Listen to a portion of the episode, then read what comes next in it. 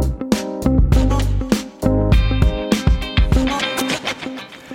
Une fois n'est pas coutume, dans cette playlist, je vous propose de découvrir ou redécouvrir un classique des sciences humaines publié en 1966 aux États-Unis et en 1971 pour la première fois en France et largement réédité depuis. Il s'agit du livre La dimension cachée de l'anthropologue américain Edward T. Hall dont nous parlait Michael il y a un instant. Cette dimension cachée, c'est justement celle de l'espace, l'espace physique que nous respectons dans nos relations interpersonnelles, la distance à laquelle nous nous parlons, qui varie d'ailleurs selon qu'on se connaît plus ou moins bien ou selon les rapports que nous entretenons.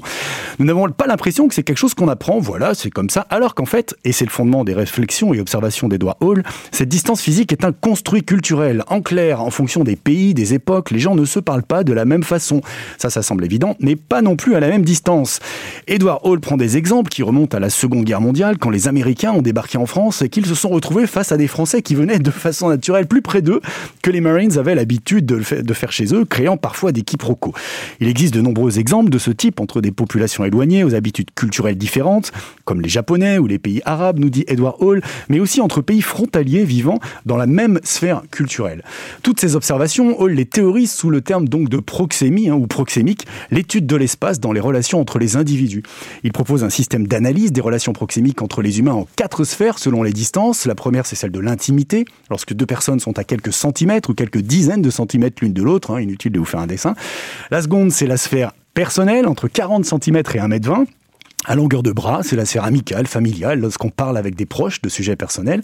La troisième échelle, c'est celle de la sphère sociale, de 1m20 à 3m60, hein, c'est précis, hein, celle des relations professionnelles, où la voix est sensiblement plus forte. Et la dernière et quatrième sphère, c'est la sphère publique, de 3m60 et au-delà, c'est la distance des discours politiques ou celle des comédiens et le public euh, sur l'une scène, entre les comédiens et le public.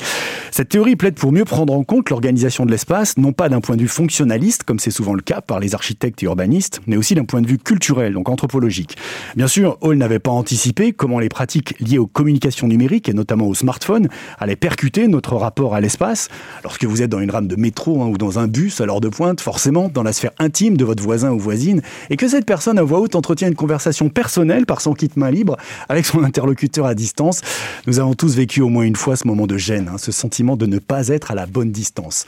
Et puis enfin, relire ce livre aujourd'hui, c'est apporter un éclairage anthropologique sur la manière dont nos relations personnelles et sociales ont été bousculé par l'épidémie de Covid-19, sur ces gestes barrières de distanciation sociale qui nous ont tous et toutes fait ressentir cette dimension cachée. La dimension cachée d'Edward T. Hall est éditée aux éditions Point.